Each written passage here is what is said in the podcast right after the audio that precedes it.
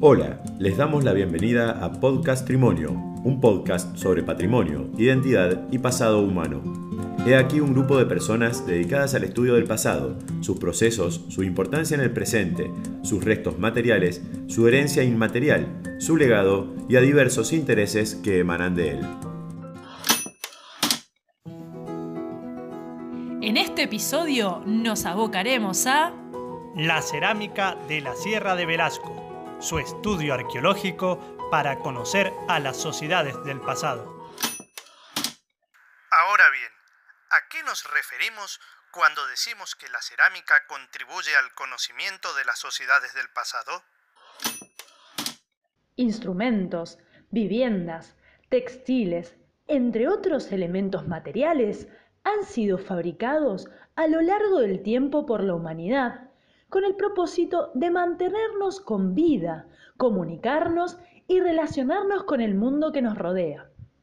Seleccionar materias primas de la naturaleza y transformarlas en cultura material demanda un profundo conocimiento del ambiente, de las propiedades de los materiales empleados y de las técnicas de elaboración.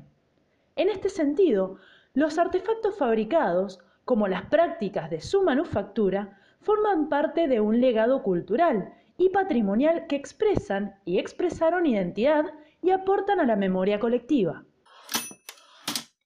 Si te interesa profundizar sobre memoria e identidad, podrías acercarte al episodio 3, Patrimonio, Memoria e Identidad.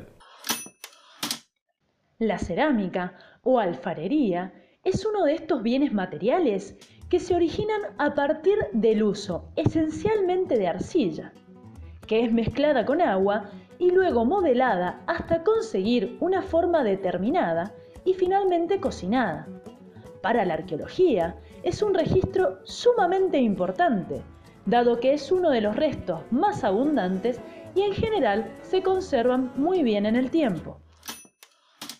Si te gustaría conocer más sobre la arqueología y el pasado humano, podés escuchar el episodio 4, Arqueología y Patrimonio de La Rioja. Desde hace tiempo estudiamos la cerámica que produjeron nuestros antepasados. Nuestro equipo se ha centrado en el estudio de las vasijas producidas en la Sierra del Velasco durante el primer milenio de la era, entre aproximadamente el 300 y el 1000 después de Cristo. La alfarería refleja múltiples formas y tratamientos decorativos que muestran figuras humanas, geométricas y animales. Además, revelan variadas tonalidades como marrón, gris y naranja y diferentes características de pastas, es decir, la masa que sirvió para modelar la pieza. A todas estas características, los arqueólogos y las arqueólogas les llamamos atributos diagnósticos y nos permiten reconocer y diferenciar diversas formas de elaboración que tuvieron las comunidades del pasado. Pero lo más importante es que podemos saber dónde, cuándo, cómo y por qué se organizaron los y las ceramistas para poder realizar la manufactura y luego distribuir y consumir las piezas en diversos contextos. Sabemos hasta el momento que en la Sierra de Velasco utilizaron arcillas y otros materiales propios de la zona y emplearon distintas recetas de fabricación en la que plasmaron una identidad grupal. Asimismo, las piezas fueron elaboradas en lugares de actividades múltiples que fueron consumidas en espacios domésticos como públicos.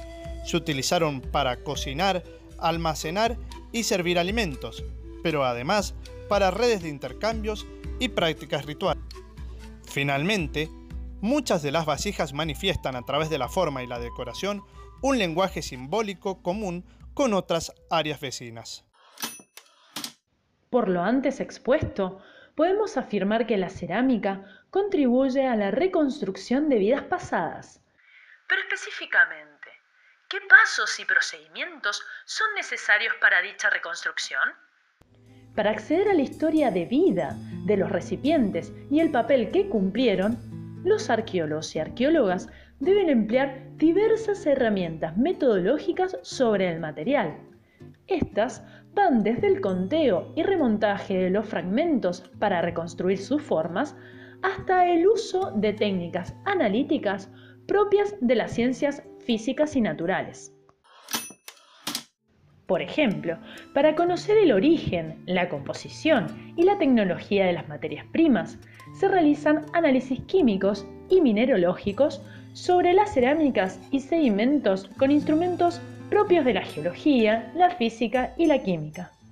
Para conocer qué técnicas de elaboración siguieron los y las ceramistas, se realizan estudios de las marcas que tienen los recipientes dejadas inconscientemente durante los procesos de fabricación. Para indagar en el lenguaje sociocultural que expresa la cerámica, se efectúan otros estudios como los diseños decorativos y su relación con las formas y materias primas. Estas son solo algunas de las herramientas a utilizar y requieren generalmente la ayuda de especialistas y otras disciplinas. Debido a la propia naturaleza de los podcasts, cuyo tiempo es limitado, te sugerimos que leas el capítulo 5 del libro La historia a través de las cosas, compilado por Norma Rato. El capítulo se llama Los modos de hacer, ollas y cacharros y está escrito por las arqueólogas Annabel Fili y Laura Ferradas. Se puede descargar fácil de internet en la página www.proyectopacha.com.ar. Si te interesó este episodio, prepárate para el próximo dedicado a la relación de los grupos humanos con el paisaje. Muchas gracias por oír Podcast Patrimonio. Nos encontramos en próximos episodios.